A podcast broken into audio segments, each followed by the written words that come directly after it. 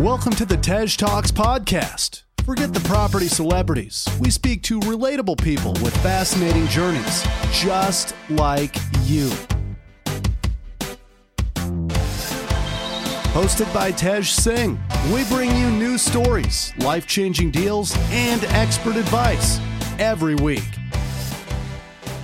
Time or money? Welcome to the Tej Talks episode. This week we have Katrina Jones on the podcast, and you know, she spends half an hour a week in her property business because she grew it, she hustled, she hired a property manager who then tripled the business, who runs it day to day, and she just works in half an hour a week, which is probably what a lot of us want. Uh, and even if we don't, I mean, it's it's pretty good to be able to just do that. Now, we speak about how she got to that part, how she started seven years ago, where the business is now. It's a very interesting listen. We talk about some rent to rent tips and how you should always diversify your portfolio. We talk about how to choose, you know, a good education provider or trainer. So there's a wide variety of things here, not just relating to rent to rent. Katrina, welcome to the Tej Talks podcast.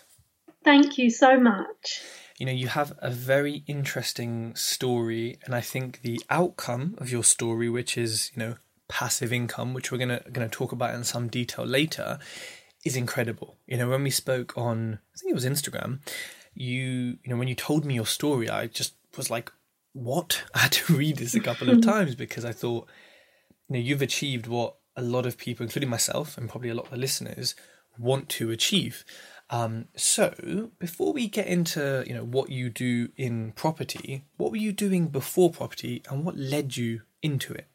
Yeah, of course. So before I discovered property, I was doing nothing to do with property.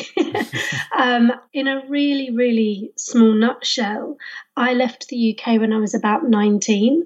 Um, I'd suffered from really bad crippling anxiety.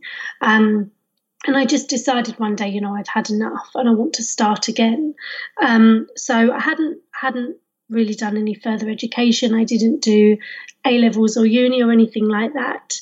Um, I literally started my first little cleaning business when I was 13, and I just couldn't really wait to leave school because I just wanted to chip in within the household and, and start to earn money. Um, which I did. But when I hit 19, I thought I've had enough.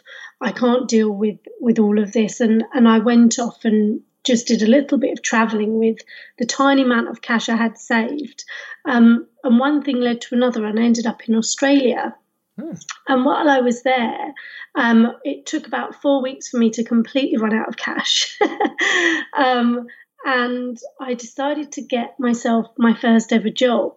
Um, which was just a, a really average kind of sales rep job. And it was actually on 100% commission. So when I told my parents, I was like, this is so exciting. I can earn as much as I like. And they were like, yes, you can also earn nothing. and I'm like, oh, you guys are so negative. So I went for it.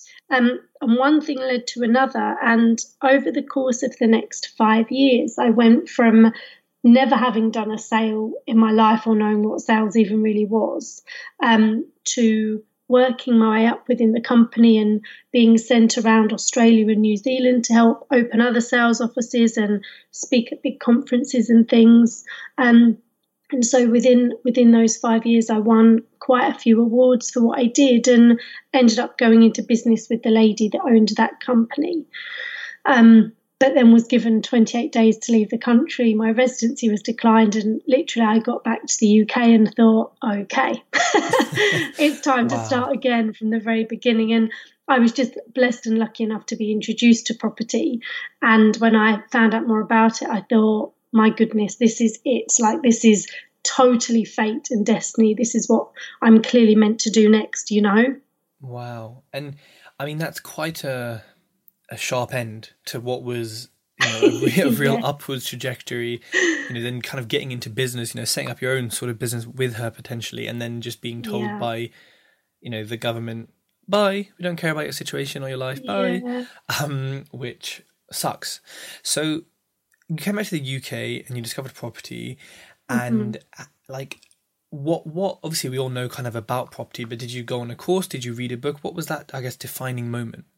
Yeah, so the defining moment I'll remember forever. It was somebody said to me, "You need to come along to this event," um, and it was a, a, multiple streams of property income event at Progressive. Mm-hmm. And they used to call it the JV buying frenzy. And I just said, you know, it sounds like a little bit of a like weird thing. I just, I really didn't get it.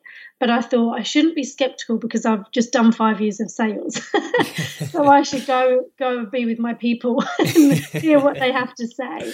So I went along and I sat in the front row like the geek that I am, and I just my eyes were wide and my mouth was open, and I was like, "What have I just walked into?" And there were all of these people talking on stage about passive income, and they weren't just talking about it in theory, like they'd done it. Mm. Um, and I'd never had a credit card in my life. My mum thought, you know, it was the worst thing you could ever do, which obviously, if it's for bad debt, I couldn't agree more. But I just thought this is really an investment in myself, my life, and my future. So I got my first ever credit card and I actually purchased every single course that they were selling. So they sold individual courses and then they sold this huge, like, kryptonite package at the end, which was everything with the cherry on top. And I just thought to myself, you know, there's no point doing things in halves.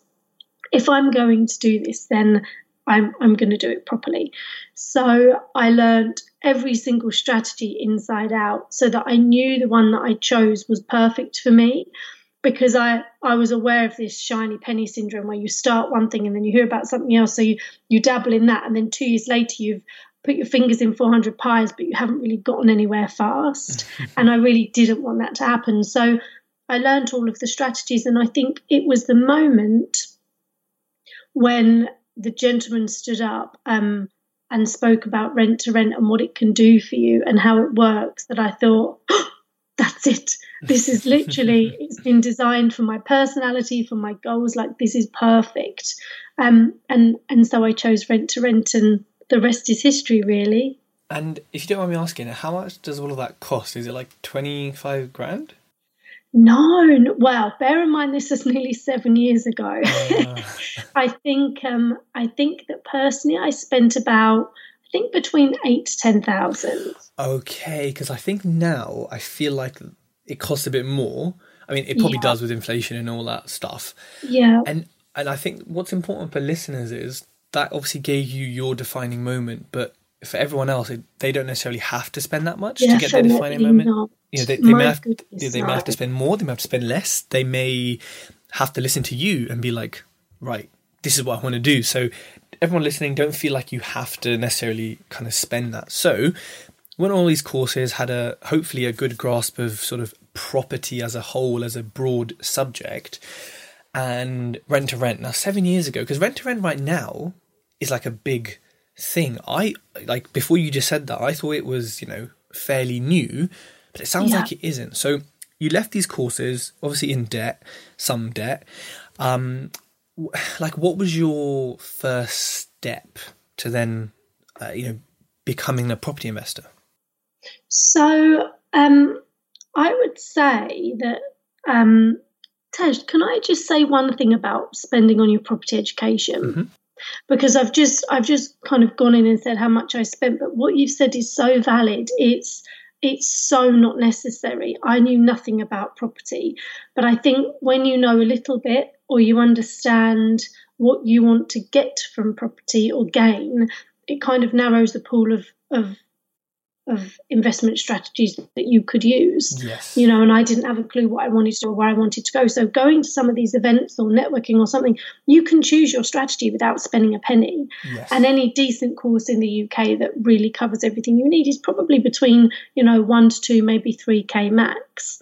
Um, so I'm really glad you said that. There's absolutely no need to spend that much, and I'm not suggesting anyone goes out and gets a credit card and does so. So um, yeah, you're completely right there. No, I appreciate that, and, and there's always ways to get training even cheaper, like on one-on-one basis. I know that people have been on this podcast before who do it. So yeah, absolutely. Yeah, awesome. So yes, when I, so I left my training and I thought this is it. I'm going to be a property investor and I want to start rent to rent as a strategy. Um, but I had to get a job when I came back to the UK purely to pay my rent and bills and things. I was literally unemployed when I got back here. Um, and I struggled so much to to find a job um, that I would love because I'd done something I loved so much in Australia.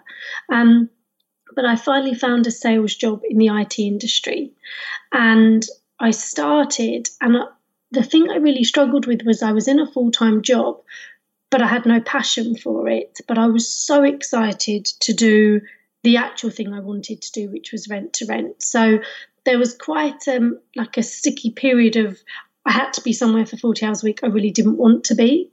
Um, and there was something I'd rather do with my time so much more. It was so frustrating every time I'd make a sales call. I'd think, oh, that could have been a call for my company, but instead I'm making these people so much money. Um, so I I did my website and I started things in the background. And I, I was doing quite well within the sales role.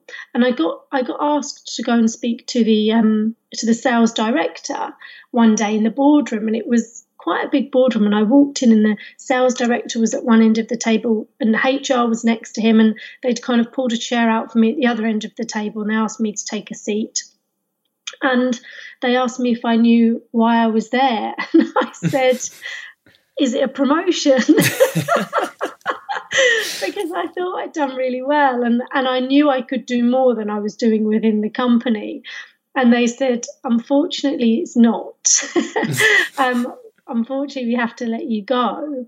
Um, and you've got two choices basically. You can either go and gather all of your stuff yourself and not speak to anybody, or we can gather it for you and meet you outside, take your security passes, and, and kind of see you off at the door. And I honestly didn't see it coming. And I, I still don't know to this day why, but I think they found my website and didn't want the conflict. Um, oh. So I left and I thought, well, I can't tell my family that I've been fired because that just sucks. So I went to Starbucks. I got up and put my suit on and got my laptop and left the house every day um, and just decided to start my business on the side. So I did my first rent to rent within the first week or so of being fired. Um, so that when I told my family, look, I've I've actually been fired, I could then say, however, it's okay, I can pay my bills, my rent, I've replaced my income.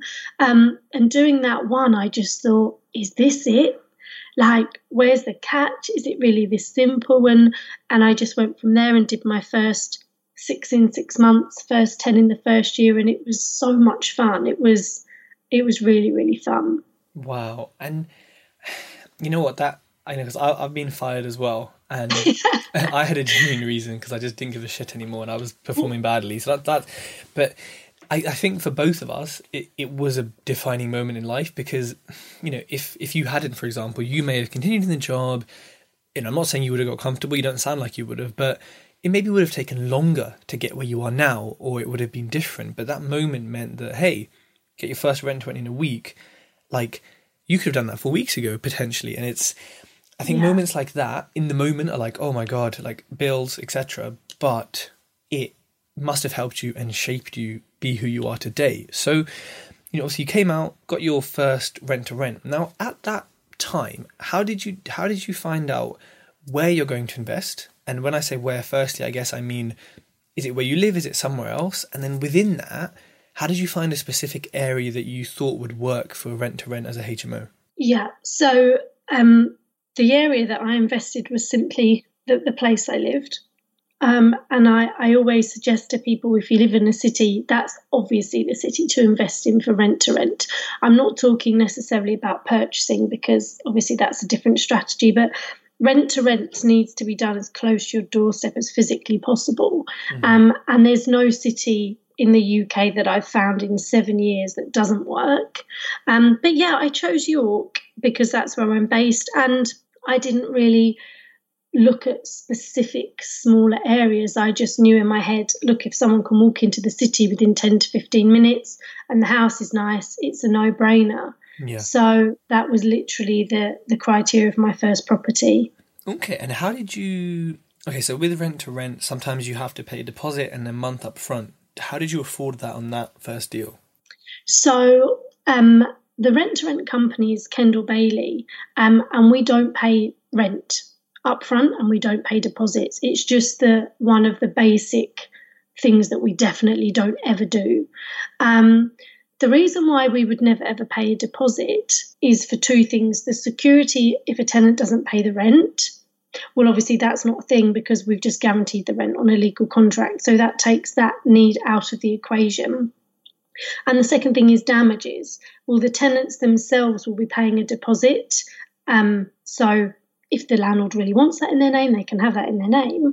Um, but we have the deposit there. Plus, we also invest into the property a little to bring it up to our boutique standard. So for someone to ask for a deposit, it's kind of taking the mickey. and I also come at it, I kind of come at it as if like, you know, are you joking? Did you not just hear the service we provide? So obviously we're super professional and polite when we explain that, but um, that that's not a thing. And and rent up front, we always negotiate a, a four week rent free period because we're investing our own capital into the property. We need to advertise it. We need to market it. And if we're about to guarantee landlord rent for three to five whole years, they never have to even think about the property. We don't charge tenant find fees, we don't charge management fees, and we don't charge commission on maintenance. To ask for four weeks while we just get it up and running is totally reasonable. So, they're two things we would never do. However, if it's absolutely essential. And on my first ever property, I hadn't done this, and I'd negotiated a really low rent.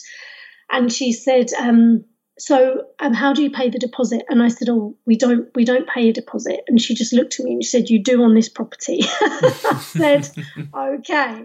It was only fifteen hundred, and I just used an interest-free overdraft and factored it into my refurbishment costs.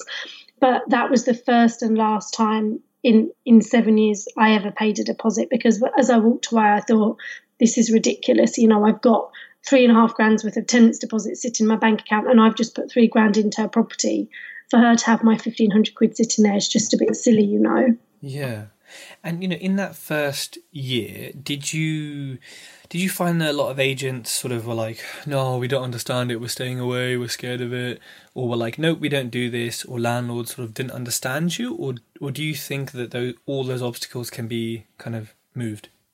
So I was really, really lucky, Tej, and I know we spoke about this before we we came on the podcast together. But coming from a sales background, I understood that business had nothing to do with the strategy and everything to do with you. And one of the things that's really important is law of averages.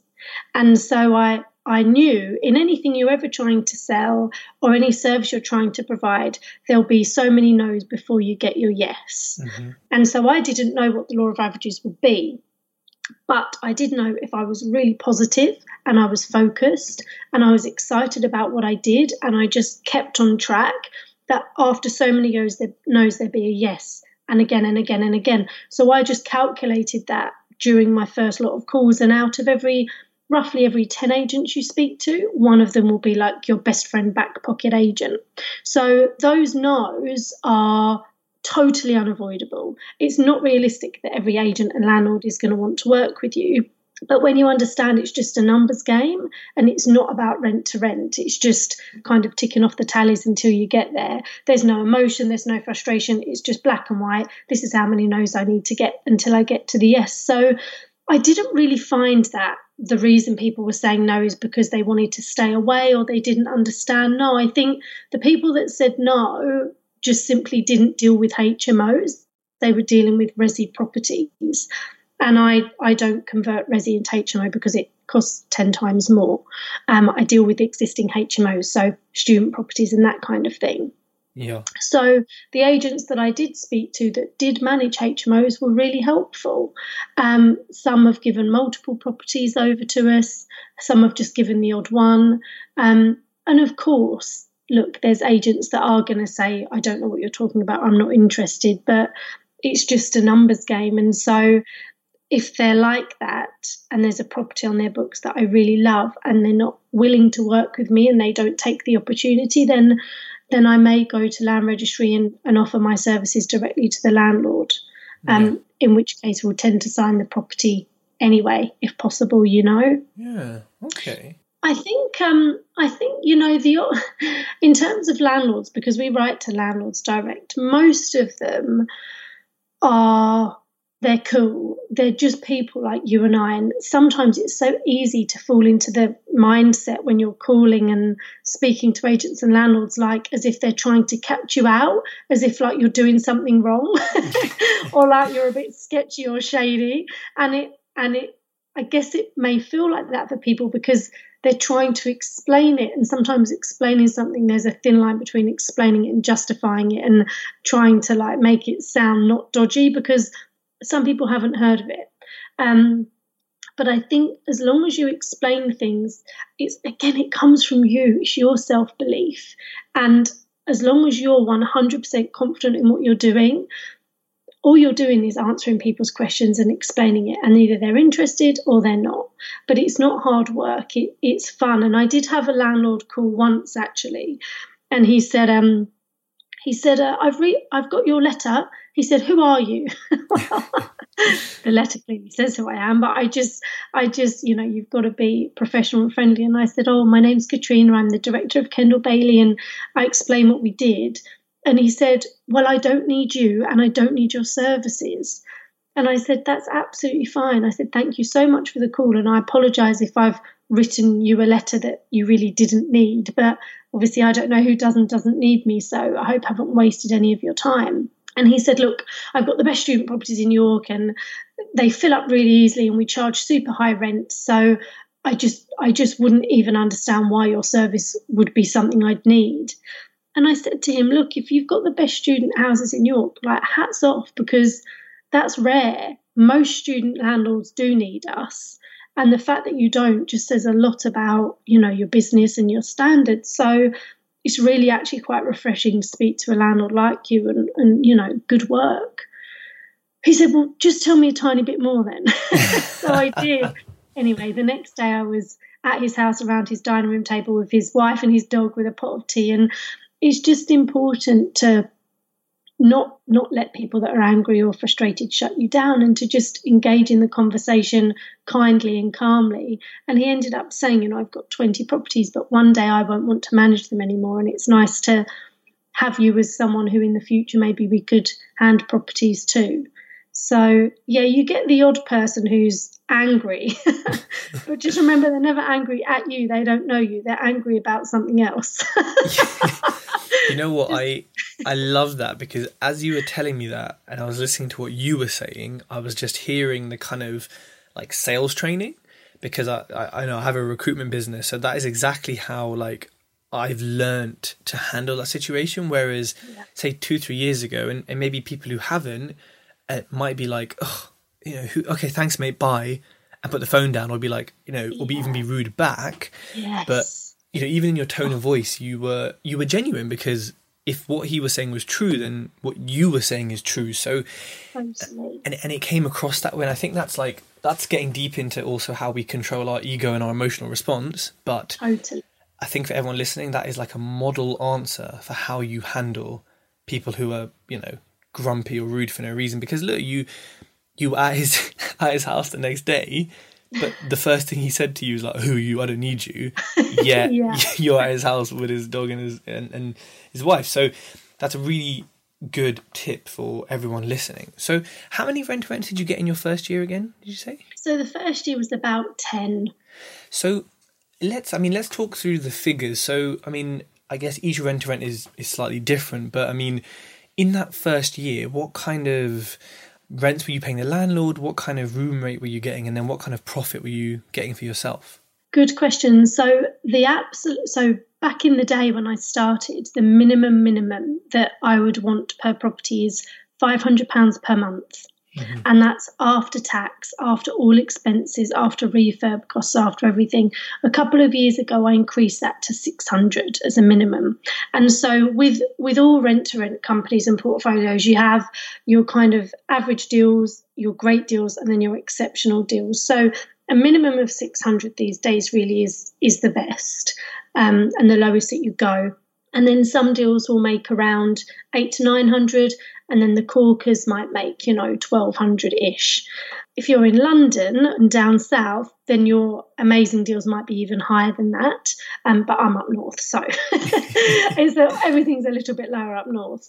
Um, in terms of guaranteed rent, we don't have an amount per room that we would offer every single case is done differently. So we have a negotiation model here at Kendall Bailey where we actually guarantee landlords as close to what they currently receive as physically possible. Because if you just go in and try and guarantee as low as you possibly can so you can make as much as you possibly can it's kind of all about you. And the best business relationships built are where it is genuinely a win-win. So we'll ask a landlord look how much do you currently get rent wise now, whatever they say is usually not how much they actually get. They'll tell you their gross rental income. So they might say, oh, I make £3,000 a month from this student property. And then we start to dig. Now, at this point, there's no negotiation. It's simply asking questions, and we'll ask them, do you experience any void periods? Because that won't be a thing because we guarantee the rent.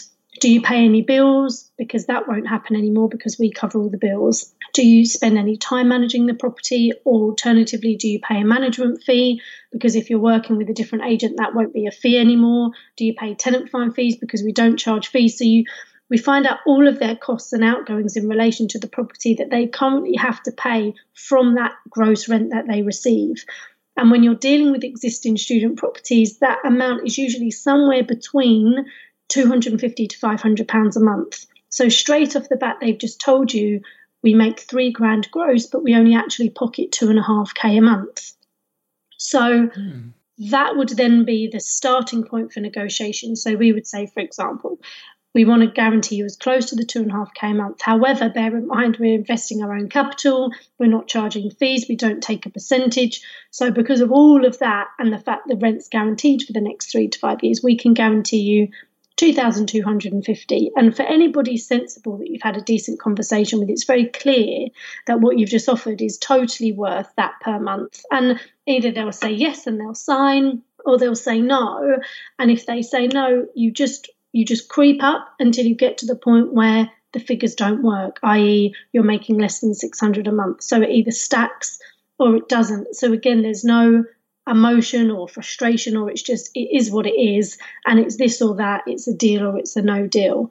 Um, so yeah that that's the figures. And then in terms of rent that we receive we charge a premium rent because we provide a premium service. You know we'll make the houses gorgeous. The bills are included. They have a cleaner. We only house full-time working professionals. So we tend to charge about 200 200 pounds or so a month more than the average room in York. Um, that's because we provide a service and a home that is marginally that much more exceptional than the average house in York. So it's it's linear, if you know what I mean. Mm. And then you know on refurbs, so obviously you make your rooms boutique and kind of suiting to your style and your your level of quality that you're happy with. Yes. I mean, would you take on a rent friend that is like an absolute tip and needs thousands and thousands of pounds, or is there like a no. minimum level? there is definitely a maximum level. And um, someone called me the other day actually, and I do um, consultation calls for people considering training with us. And he said, Oh, someone's told us um, that we need at least £10,000 in the bank for the first property. And I had to sit down. I was like, Who told you that? So, no, we would say a maximum of three to 4K if you're working with an existing HMO, which is what we recommend because it's set up to go. Why would you spend your time convincing the agent or the landlord to completely change the use of their property. Then you've got the potential cost of licensing, possibly the faff of planning if you're in Article 4. If you're doing HMOs, you find one that's already a HMO and just spruce it up a bit. So there won't be mortgage implications. You won't need to apply for planning. The license will be in place if it's licensable, or if not, all of the fire safety things should be there if they're not, it's the landlord's responsibility, so they pay for everything. Um, and when we say refurbishment, it's light and it's cosmetic. So we'll do a fresh lick of paint, fresh carpet, and a few odd bits of IKEA furniture or, you know, a 250 quid 50 inch plasma TV. Um, and then maybe 250 quid in the range on sexy pictures and fluffy cushions to make it look really nice but you don't you don't want to overspend it's not your asset so if it needs a new bathroom or a new kitchen we just say to the landlord look we're about to guarantee rent for 5 years and we're putting in a few thousand how about we take this as the perfect opportunity for you to invest a few thousand, bring it up to scratch, and then you really will not have to think about it for like half a decade. And quite often they will. Um, but it's also important to remember for most people, the standard that you're trying to reach isn't the standard that you would want. so it doesn't need to be the Ritz. You don't need to shop at John Lewis. It still needs to be gorgeous. But if you have like a, a dirty old kitchen, for example, a deep clean and you know some sexy new little handles on the kitchen cupboards and some new liner and a brand new like kettle toaster and and microwave set it's enough to lift it enough for it to be 10 times nicer than every other HMO out there. Hmm. Okay. And you mentioned something really interesting there, which is it's not your asset, which is obviously the truth because you're mm. renting it unless you, you know unless you have a lease option on it. Then what are your thoughts on using rent to rents for long term income and wealth? So rent to rent is the perfect, perfect strategy for cash flow. It's quick, it's simple and it's easy. So I, I look at rent to rent as a really great stepping stone into property. You'll learn everything you need to learn about HMOs and, and all of that jazz. Um, and I think long term, if you want to build a business out of it, um, like I have done with Kendall Bailey, and have it run without you and create that passive income, perfect. But I think that the sensible thing to do is have in your mind a goal to, at some point in the future, build your own asset portfolio.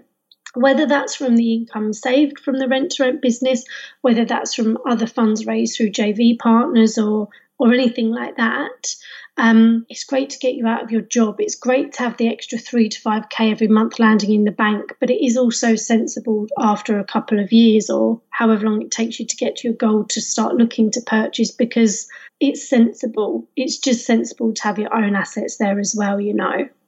Hmm. Okay. So, you know, when you first sort of got into rent to rent when you were you were sort of more in the business per se.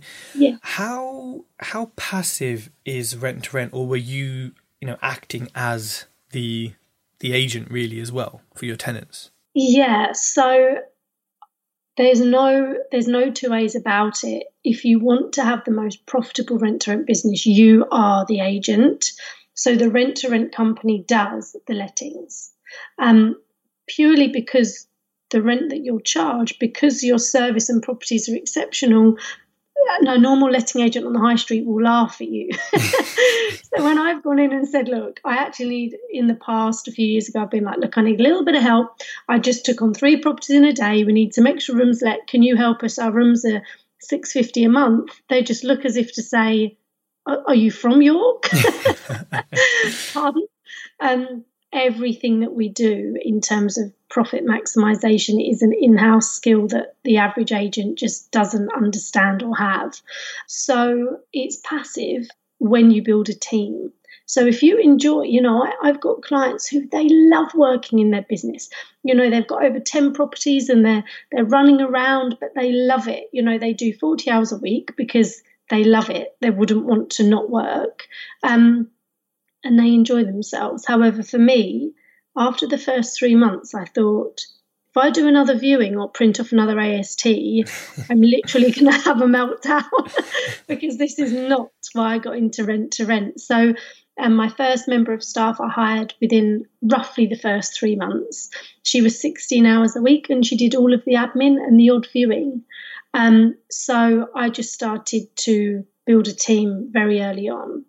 Um, but again, the the kind of economies of scale, you know, each property is a minimum of 600 and that's how much you'd pay a part-time member of staff. So for one property, you never have to do that job again. And then with your spare time, you can take on another two, three, four. So it works like that, if that makes sense. Hmm. Okay. And then, you know, I understand that, right. So actually, no. So that was what was that, about six, seven years ago. You started Yeah. a rent to rent. Yes. So you know, fast forward, I guess, to where we are now in in 2019 in July. Yeah. Over that time, what's changed? What have you been doing? Have you just acquired loads of rent to rents, or have you diversified, or what's been happening? all of the above.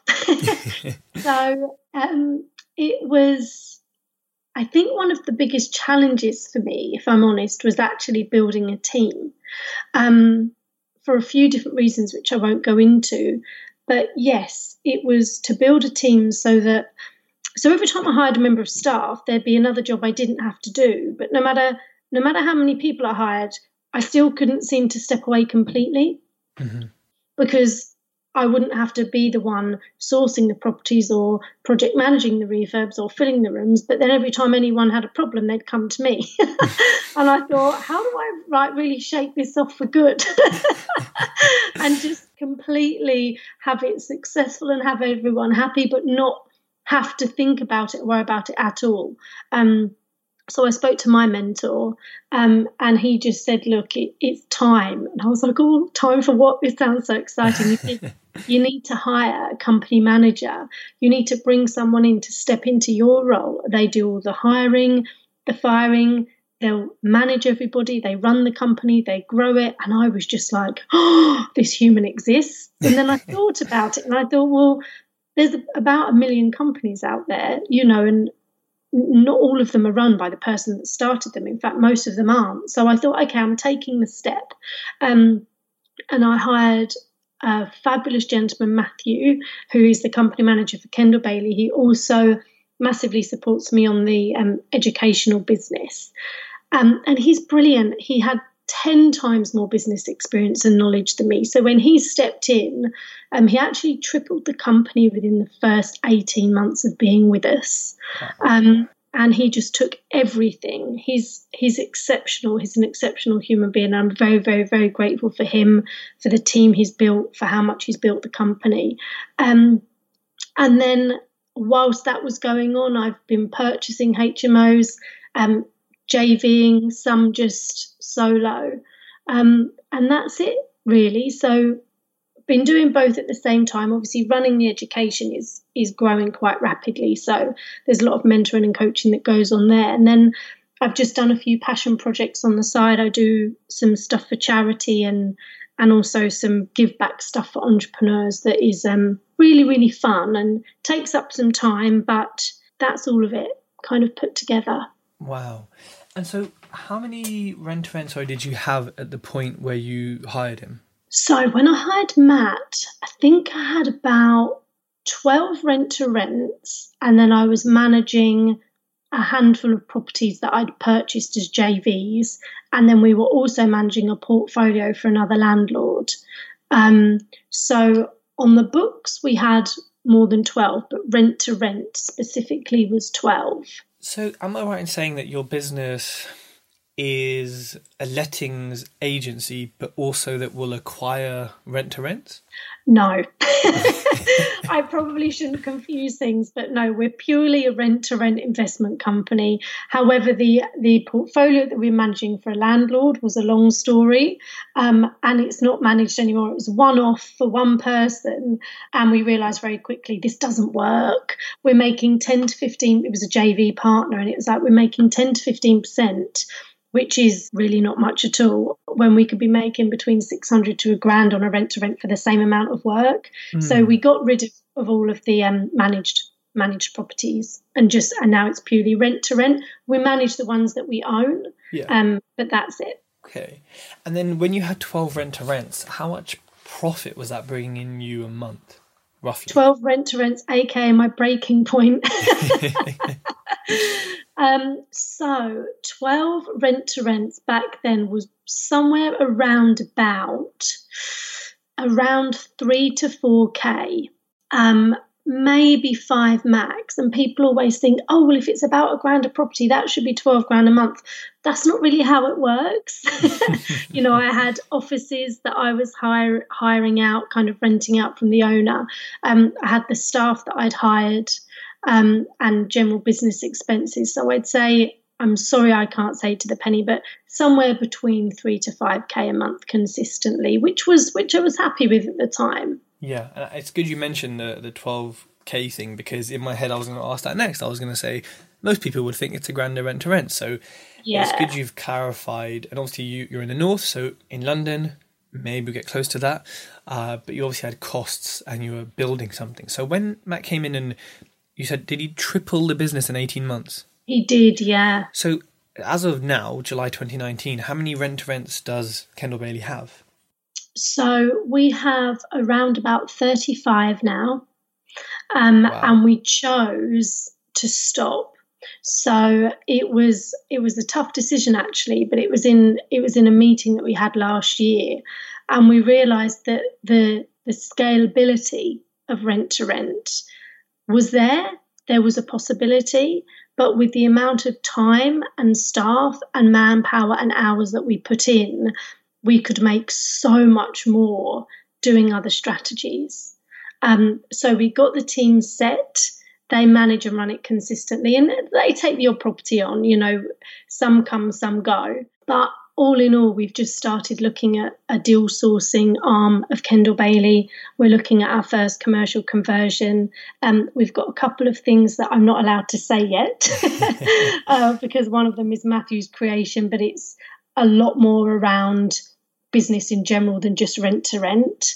Um, and we've been growing the education side of things. So, yeah, we just decided to kind of leave it as is and focus more on the purchasing and all of the other strategies because like I said it's it's a beautiful brilliant stepping stone look everybody's different I know there are companies out there that have built hundreds and hundreds of rent to rents in their portfolio but it did it did what it needed to do and it served its purpose and I'm really happy for it to just run the way that it runs in the background you know and I want to ask about your commercial conversion but before that I mean I know we were speaking about this off the podcast how much time do you personally now put into that rent to rent business, I don't know, per week? It's a maximum of half an hour to an hour.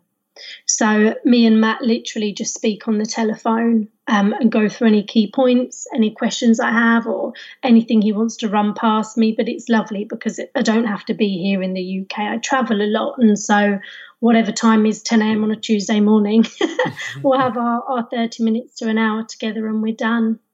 So I mean, obviously, th- this is this is passive income, right? I think as much as you know, say if I had a portfolio of ten rent to rents or ten buy to lets, the estate agent is still coming to me, or yeah. the letting agent, sorry. So that is passive to an extent, but with you, it's like he's the shield. He's doing everything underneath.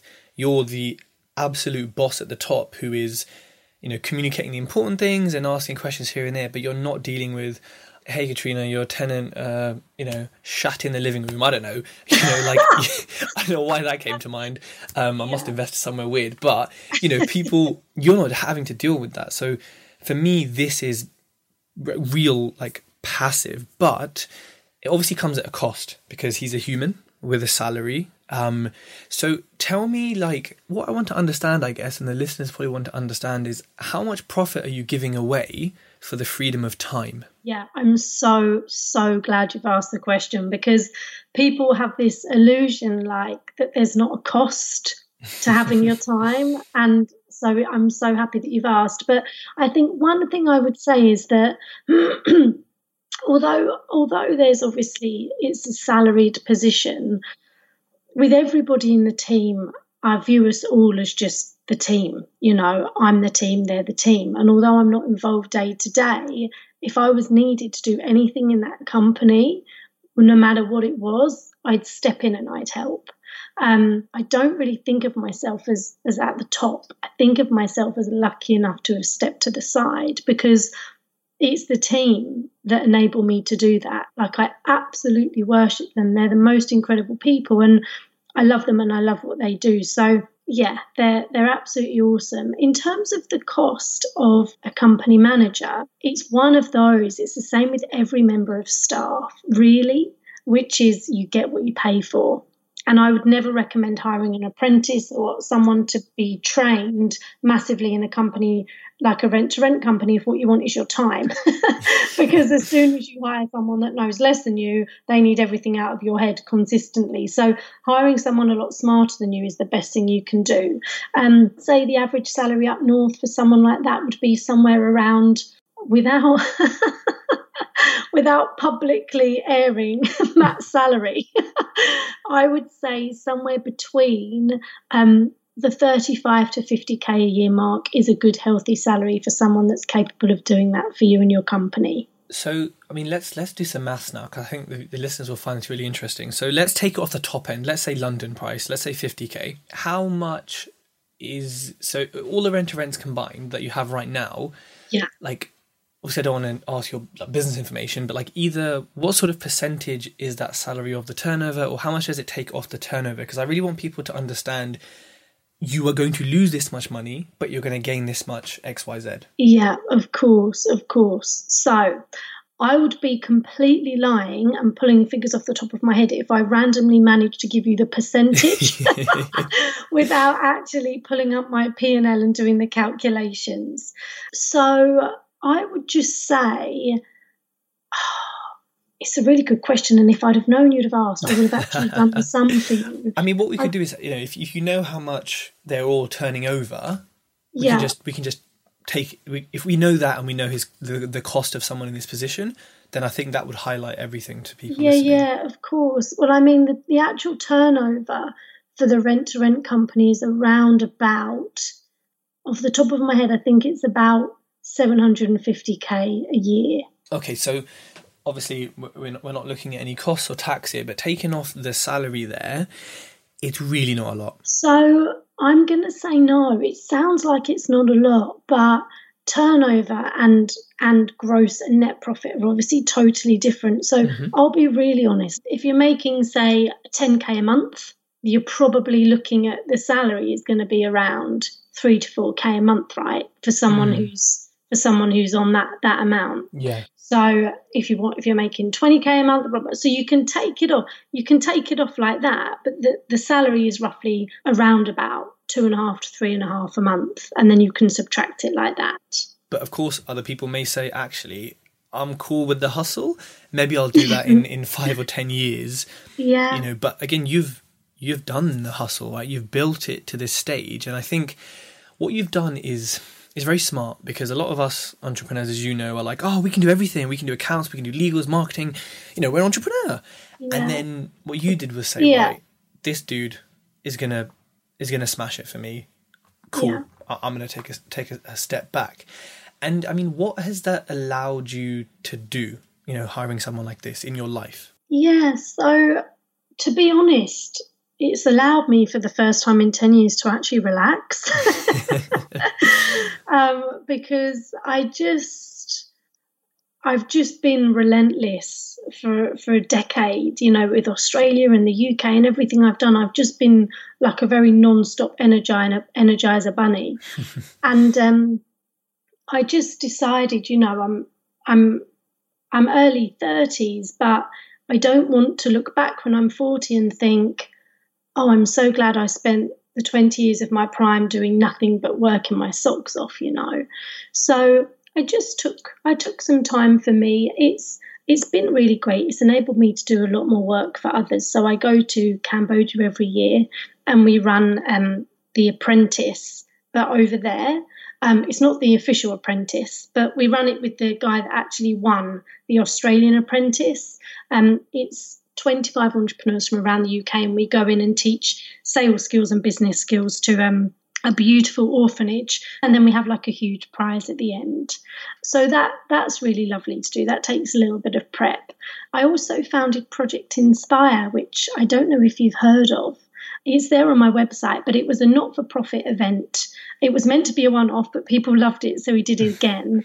Um, and that was really just to be real with entrepreneurs and business owners. So I chose eight of my favourite entrepreneurs in the UK, and each person shared for about 40 minutes what it actually takes mm-hmm. to be really successful in business and in life, the challenges that they face, the shittest stuff that's ever happened, what they had to do to persevere and get through it. Because it's so easy to look on social media and everyone's got their hair and makeup perfect and they're sitting in the perfect car and they've got the, the shiny watch and you know they're here standing next to the super yacht you just think okay you look happy all the time we all know you're doing well do you ever cry do you ever throw stuff do you ever scream do you ever want to quit do you ever get nagged out and i think that watching somebody's highlight reel is very dangerous if you take that as that's what their life is like all the time. So I wanted the dirt. You know, I wanted the down and dirty, nitty gritty. How many times have you nearly quit? You know, how many times a week do you drink wine straight out the bottle? like, I want to know that stuff. And people shared it and they were so real. And I think it just takes the pressure off of people that they don't have to be this Instagram or Facebook perfect, or with my live videos constantly achieving results all the time, they can have their shitty day and their shitty week and want to quit and know that they're totally normal. And the most successful people feel like that more than people would imagine, you know? So that was Project Inspire. I love that. And I think, you know what, it's it's so necessary because the world of social media, Instagram, Facebook, etc., like you said, it's it's easy to see the happiness, the, the watches, the to everything, but never know what went into getting that. And it, you know, when you ask someone, they say, "Yeah, you know, it took a lot of hard work," but you don't feel the pain no. that it, it kind of took to get this. So I love that you're doing that, and that's such a cool that's such a cool thing to be doing, and it yeah, it's so needed. Um, mm. So I also remember from your Instagram profile that you teach rent to rent. Am I right? Yes, absolutely. So when it comes to education, there's obviously loads of people doing it. There's lots of people like yourself. There's people who have big companies that are purely for education. There's there's a whole spectrum. Now, in your opinion, you know, I say I'm new to property. I'm like, oh my god, this is a minefield, right? I'm a deer in headlights. Yeah. who do I know who to pick for education, and what kind of advice would you give to people that they could use to then decide if they're going to educate themselves who it should be with? Yeah, of course. So I would say this is so important. The obvious thing, which I didn't realize for a while that this was even a thing, but again, I speak to people on the phone all the time that are interested in my courses, and um, and I've heard this more than once that there are people that train strategies that haven't actually done the strategy. And I can't quite believe it's a thing, but apparently it is. So I'd say number one, it needs to be someone who's actually doing the thing because there's having the theory and simply passing that on, but there's having the experience and the belief of the practicalities that will really give you the, the education, knowledge, and inspiration that you need. Um, so someone who who walks the talk I would also say someone who's doing it currently, so they understand the changes in the market, um, any new regulations or legalities around the strategy. Someone who can promise with their hand on their heart that they will give you every single thing you could possibly need to be successful. And at the end, there's not going to be an unless you buy this, then you won't be successful, because that's very frustrating for people. So you want almost like a business in a box where people say, as long as you follow the strategy and the one, two, three steps that we give you, and you don't reinvent the wheel, and you have a good attitude and you don't give up, you will succeed. And just someone or a company that resonates with you, you know, people are very opinionated and that's absolutely fine. But if you feel like you've got a bit of beef because of this or that, well, don't train with that person or that company. Pick someone who you think, oh, I love it. Like you just know in your gut, right? So as long as all the above boxes are ticked, I think you're good to go. I like that. I think there's a solid tips, and you know, it, for people listening, it can it can take a bit of time to decide. Uh, sometimes it can be instant. You hear someone and think, "Wow, I I really like what they're doing," but don't rush into anything. I think I would uh, I would say to to add to your advice, Katrina. So, in terms of you know, uh, before you mentioned commercial conversion, can you tell us about that? Yeah, totally. It's nothing that's actually happening right now, but we're looking into a few different um, strategies to bring into Kendall Bailey. So, deal sourcing, deal packaging is one of them, um, and commercial conversions is another. So, we don't have a deal on the table or figures to talk about or anything like that, but we've got our eye out, um, and we've seen a few in York, and we're literally just we're in the viewing process. So, it's nothing to shout about from the rooftops just yet. Mm-hmm. um, but again, it's just it's about building. You know, my my mentor Rob Moore always talks about it, but it's about building those multiple streams of income. You know, so now rent to rent is set up, it's fully done. We didn't get distracted. Matt and I get paid every single month really well, and then and then the rest of the profit is banked for purchases and it runs. It's done. Box ticked. Next thing. So obviously there's the education, which is which is really fun and we really enjoy doing that. That was never a profitability business.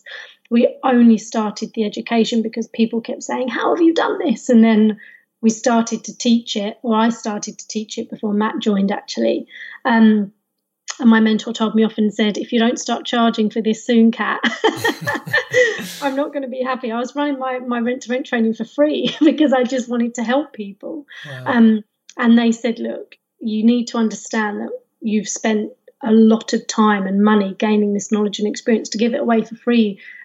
You don't you're not valuing your own knowledge and experience but also other people won't value it as much if it's free. And i said look if i'm going to charge another person to sit my course i'm going to create the most incredible mind-blowing course in the country. And and i believe it's it's the best, if not one of the best rent to rent courses out there in the UK. And then from there, it's like, right, now those two are set up and done. Let's get someone in that will have on a, a salary and commission to deal source, and they can do that. And then we'll, you know, we're purchasing and, and looking for the next commercial conversion in the background. So they're all they're all kind of going on at once, but it's so important to solidify one before you start the next. Otherwise, you really would turn into a bit of a headless chicken, you know.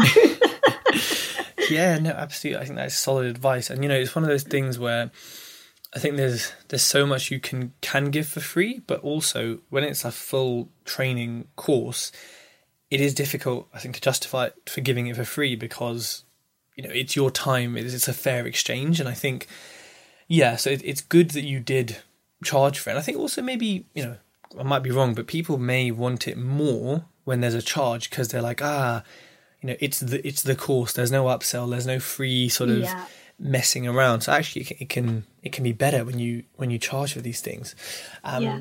so obviously you've um, outsourced your your rent to rent pretty much entirely. Now when it comes to the future things like commercial conversions like purchasing are you going to be personally quite active in those? No. No. So I'll be really honest with you, Tej, and I've I've been honest with the team as well, so that everybody knows where we all stand. I've lost interest in the actual doing side of property. I was never doing cartwheels about property itself, but it was what property could do for my life, for my team, and for other people's lives. So once I'd actually created it, it was kind of a relief to step away. So when it comes to the commercial conversions and the, and the, deal packaging and that kind of stuff, it will be Matthew and potentially new members of the team that will hire that will just manage that and take it on. And obviously their pay will change if they're doing big commercial conversions. It will probably end up more of a, a partnership on certain projects than than the dynamic that it is at the moment. But it's not something I'm interested in getting involved in, to be honest. Tej, I'm really not. The HMO purchasing side, I do myself personally because I do have a passion for the way that we create the homes. Um, but for the rest of it, I'll, I'll keep an eye and I'm, I'm happy to help train people. But day to day, no, I'm just, I'm so passionate about the business side of things rather than the property side of things that I'm just moving into training more business in general so that anybody doing any strategy can come and train with us and they'll take away so much rather than it just being rent to rent, you know? Yeah. Hmm, okay. And that leads me to my last question as we yeah. reach the end of the podcast. What are your goals for the future? I mean, give me any time frame, but let's say what are your top three goals? Personal, career, fitness, travel, anything. Oh my goodness. I don't know if I can fit it into three, but I'll try. so I think my biggest goal really is to have the companies run successfully but no longer be based in the UK. So I don't know if that will be one year, five years. This isn't a tomorrow goal. Um, but after spending five years in Australia, when the time comes to, you know, get married and have children, um, I can't envisage that being here in York, um, which is exciting. I've got a few a few places on my radar, but for a few different reasons, I can't say yet. um, but just to explore the world is is really important to me. Um, to continuously grow business, of course. And I've got people always say, "Oh, you've got you've got a book in you. You should write a book." But I'm not going to write a book just so I can say I've written a book. I think when the time comes, I've got everything I want to put in there. That would be really fun to do. Um, and also, I'd love to create. I've actually started, I don't know if you saw my Instagram last week, but just something global. So I think I'm going to call it something along the lines of entrepreneurship essentials. But all of the things we teach on the academy actually get the results so the strategy, yes, it's very basic. I can teach you that in a day. But the other the other day is the mindset, the attitude, the focus, determination, law of averages, sales skills, marketing skills, negotiation, and that counts for all business. They're the reasons why businesses fail. So I want to package that into a really powerful course. And I think we're about to do the third and final ever Project Inspire to launch that and take that onto more of a global platform, obviously online and then in person in, in whichever country I'm in. Um, I think they're the top three. I love that, and I love your honesty before about you know you've you've lost interest in. one to say, but I can't lie to you. Tej. No, it, you know, look, it's it's good to hear because you know people people don't necessarily love property. They some some people do it for the freedom it gives them to then do other stuff, or they do it because yeah. they love it, or both. And I think you saying that will help people who maybe feel the same, and maybe push them to say, right, actually, yeah, let me let me outsource it like Ashuna did yeah. because I don't really enjoy it. So no, I I really really do appreciate the honesty, and I know everyone listening will. Now, if anyone wants to get a hold of you to have a chat, to say hi, to you know keep up with what you're doing, where's the best place to find you? So, if they want to um, head to my website, it's Katrina Jones, and it's just .uk. There's no co or com everything's on there. It's if you go to the rent to rent tab, there's a video that shows you what the, the weekend course looks like. Um, there's a tab for for one on one mentorship and coaching. You can see Project Inspire on there.